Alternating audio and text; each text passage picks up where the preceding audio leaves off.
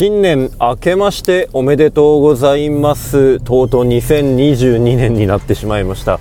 えー、今年もどうぞよろしくお願いします。えーと、前回2021年最後の配信で大晦日の配信でも言いましたが、まあ、収録環境を変えていこうみたいなことで実はあの使用しているマイクだったり状況が違うんですがあもう音でお気づきですかね。どうでしょう？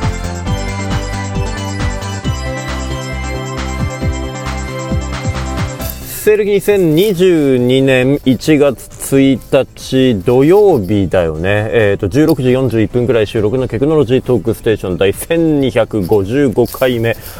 明けましておめでとうございます。ケクノでございますけれども、えー、ドライブ収録で、えー、やっております。まあ、なかなかね、その、まあ、ドライブ収録ってたまに今までもやってて、まあ、あなんか、どっか遠出するっていう時とか、あの、お盆とか年末年始の時に、遠出するっていう時に、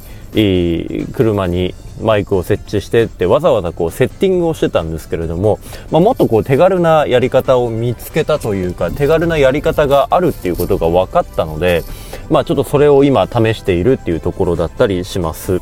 まあなんか今まではねこう家で、えー、マイクをこうデスクトップの iMac というか Mac mini のところに置いてだったんだけどもちょっとやり方変更であります。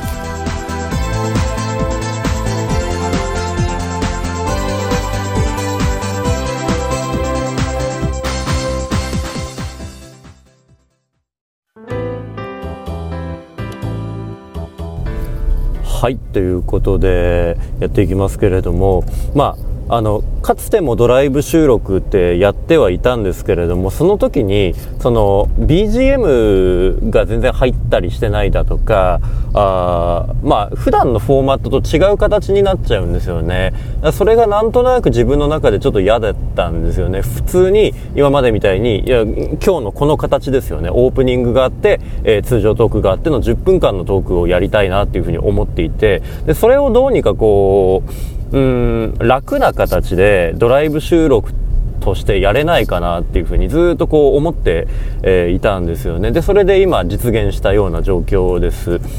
まあ今までずっとポッドキャストの編集は全てもう本当に始まっ本当に僕が2007年の4月1日に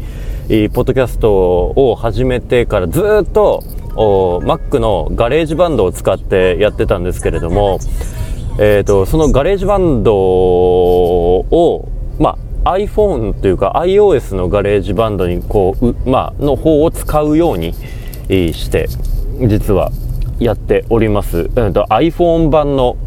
GarageBand です。皆さん使うんですかね？なんか他にもいろいろこうスマホで音声を編集するようなものもダウンロードを何度か繰り返したんですけれども、なかなか使い方がわからなかった。まあ最初ね、iOS のガレージバンドもよくわからなかったんですよね。その、なんていうか、こう、使い方が、やっぱり、こう、普通にね、パソコンというか、Mac 版だともっとこう、わかりやすかったものが、うん、なかなかやっぱスマホのあの小さい画面の中でやれる操作であったり、うん、っていうのが全然わからなかったんだけれども、だからき、だから、うんとね、何もできずに30分ぐらい、こう、いじいじしてて全然わかんねえみたいな感じだったりだとかして、なんか YouTube でいろいろ、なんか、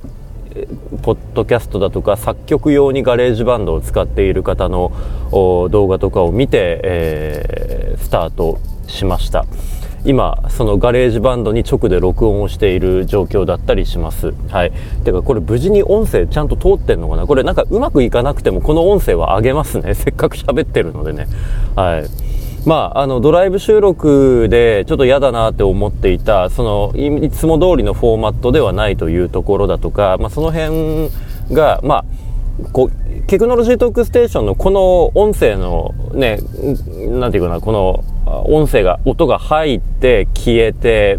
切り替わってみたいなところのこの僕の声が入っていない空の BGM の音源を作って、で、それをこう乗っけて、で、その上に僕が声をかぶせていくみたいな感じでジャスト10分の、えー、ケクステをこう続けていきたいなっていうところで今やって、えー、います。着想はですね、まあ、もともとは、うんと、ヌヌラジオさん高校生の頃からずっと聞いてる番組で「ヌヌラジオ」っていうポッドキャスト番組がありまして、まあ、自称あれですね自称日本で最初の高校生ポッドキャスターというえー、方ですけれども、まあ、その人がもうね、えー、社会人になりご結婚されてお子様もいるっていう状況の中で、まあ、やっぱ家では収録ができないとじゃあどうするかってなったらやっぱり仕事に行くその出勤の時の車そして、えー、家に帰る時の車の中やっぱりそうなんだと。で、それでずっと配信が続いているっていう。で、やっぱそその形がいいなと思ったんですよね。こう、まあ、ポッドキャストだから、ある程度音声、ね、音質いい方が当然いいんだけれども、なんていうか、僕が思うのは、だからといって腰を据えてじっくりとね、こう、デスクトップのパソコンの前でっていう時間が取れないのであれば、多少環境が悪くても、まあ、配信をちゃんとできる、ね、更新の頻度がある程度確保できるドライブの収録の方がいいんじゃないかっていうね、はい、いうこと。本当の理想を言うと、えっ、ー、と、もう録音した音声がそのままスッとのスマホ1個で乗っかるような、あの、ラジオトークのようなあ形もあっていいのかなと思ってはいるので、まあ、今年のポッドキャスト的な、まあ、意識で言うのならば、まあ、テクノロジートークステーションをドライブ収録でこうやって継続していくっていうことが一つ。もう一個はラジオトークとかでもっとこう、サブチャン的な 感じでこう、喋ることができればいいなっていうふうに思ってはいますね。はい。まあ、そんなような感じで、えー、まあ、ポッドキャスト目標というか、ケクステ目標は考えたりして、えー、いるところです。はい。まあ、2022年まだ始まったばかりで、まあ、実は話したいことが実はいろいろあったりだとか、実は前回、1254回目はですね、実は、あの、完全にボツになった一つがあって、えー、僕もね、忘れてて、あのね、1254回目、前回っていうのは、うんもう一本あってでそれを